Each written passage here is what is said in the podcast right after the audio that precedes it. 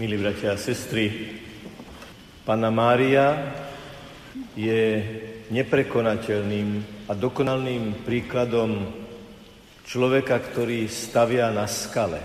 Lebo ona pri zvestovaní povedala, hľa, som služobnica pána a to, čo slúbila, to, čo vyjadrila, žila do poslednej bodky. Ona uskutočňovala Božiu vôľu. Preto ju voláme hviezda ranná. Ako zvláštne to rezonuje s atmosférou tu v kostole, keď všetci držíme v ruke sviecu. Každý jednotlivo držíme v ruke zdroj svetla, ktorý je zároveň symbolom obety, lebo na to, aby bolo svetlo, sa musí vosk spalovať. Bude ho stále menej, aby bolo stále viac toho svetla. Preto je svieca symbolom Ježiša, ktorý sám o sebe povedal, ja som svetlo sveta. Osobitne intenzívne zažiarila jeho láska vtedy, keď zomieral na kríži a modlil sa za tých, ktorí ho nenávideli a dali ukrižovať. Osobitne jeho láska zažiarila vtedy, keď uprostred tmy odmietnutia žiarila jeho nepodmienená láska. Prečo je Panna Mária hviezda ranná, zornica?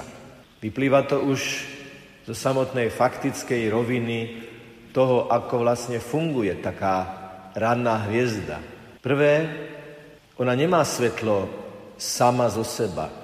Ona odráža svetlo zatiaľ neviditeľného, ale blížiaceho sa slnka.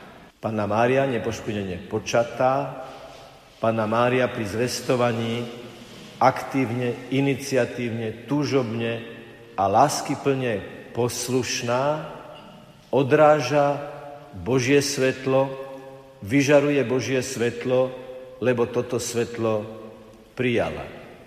A vyžaruje ho aj vtedy, keď stojí poslušná pod krížom, ako žena žiariaca nádejou, lebo slova o tom, že jeho kráľovstvu nebude konca, v tieto slova verila napriek všetkej tmy bez nádeje, keď žiarila vierou a nádejou, že smrť jej syna nemôže byť koncom.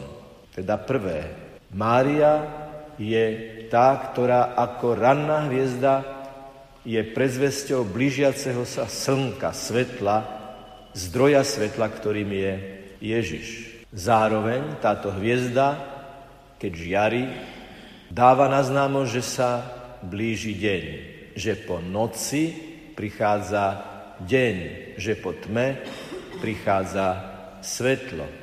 Áno, Panna Mária pri zvestovaní, keď zažiarila vierou, nádejou a láskou, prijala do srdca i pod srdce Ježiša. A aj v tomto zmysle sa teda stáva zornicou, rannou hviezdou, orientačným bodom, že cezo mňa a mojim štýlom sa dostanete k Ježišovi, môjmu synovi, o ktorom v káne Galilejskej potom povie to, čo platí vždy, všade a za každých okolností. Urobte všetko, čo vám povie on, môj syn. Sme pozvaní byť aj my rannými hviezdami, ktoré odrážajú Ježišovo svetlo, dávajú ho ďalej a sú ľuďmi nádeje. Vy dnes držíte v rukách sviece ako ľudia nádeje. Stojíme v tme a predsa tu nie je tma, pretože držíme v rukách svetlo.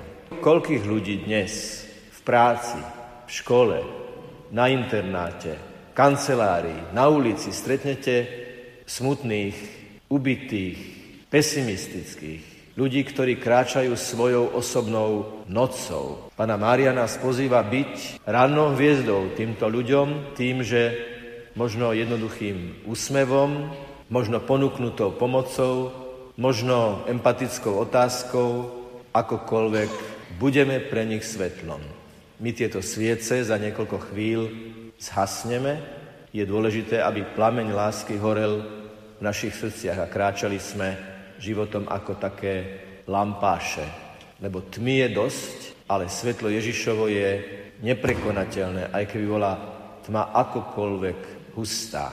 Predstavme si, keď príjmeme pána Ježiša dnes pri svetom príjmaní, že je to ako tá svieca vložená do lampáša. Ja som ten lampáš, ktorý sám zo seba svetlo nemám, ale keď príjmem svetlo Ježišovo, budem ho vyžarovať cez moju mimiku, úsmev, reakcie, komunikáciu, cez všetko toto môže žiariť Ježišovo svetlo už ráno.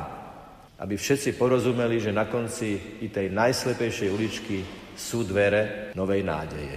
Vstúpme do slávenia, do eucharistickej obety, tešme sa na prepodstatnenie a príjmanie, aby potom po bohoslužbe slova, ktorá práve prebieha, po následnej bohoslužbe obety, na ktorú sa tešíme, a pred ktorou v bázni stojíme, potom vonku bude nasledovať bohoslužba každodenného života. Nech v našich srdciach neshasne svetlo Kristovo. Svetlo, ktoré nám zvestuje ranná hviezda Panna Mária. Nech je pochválený Pán Ježiš Kristus.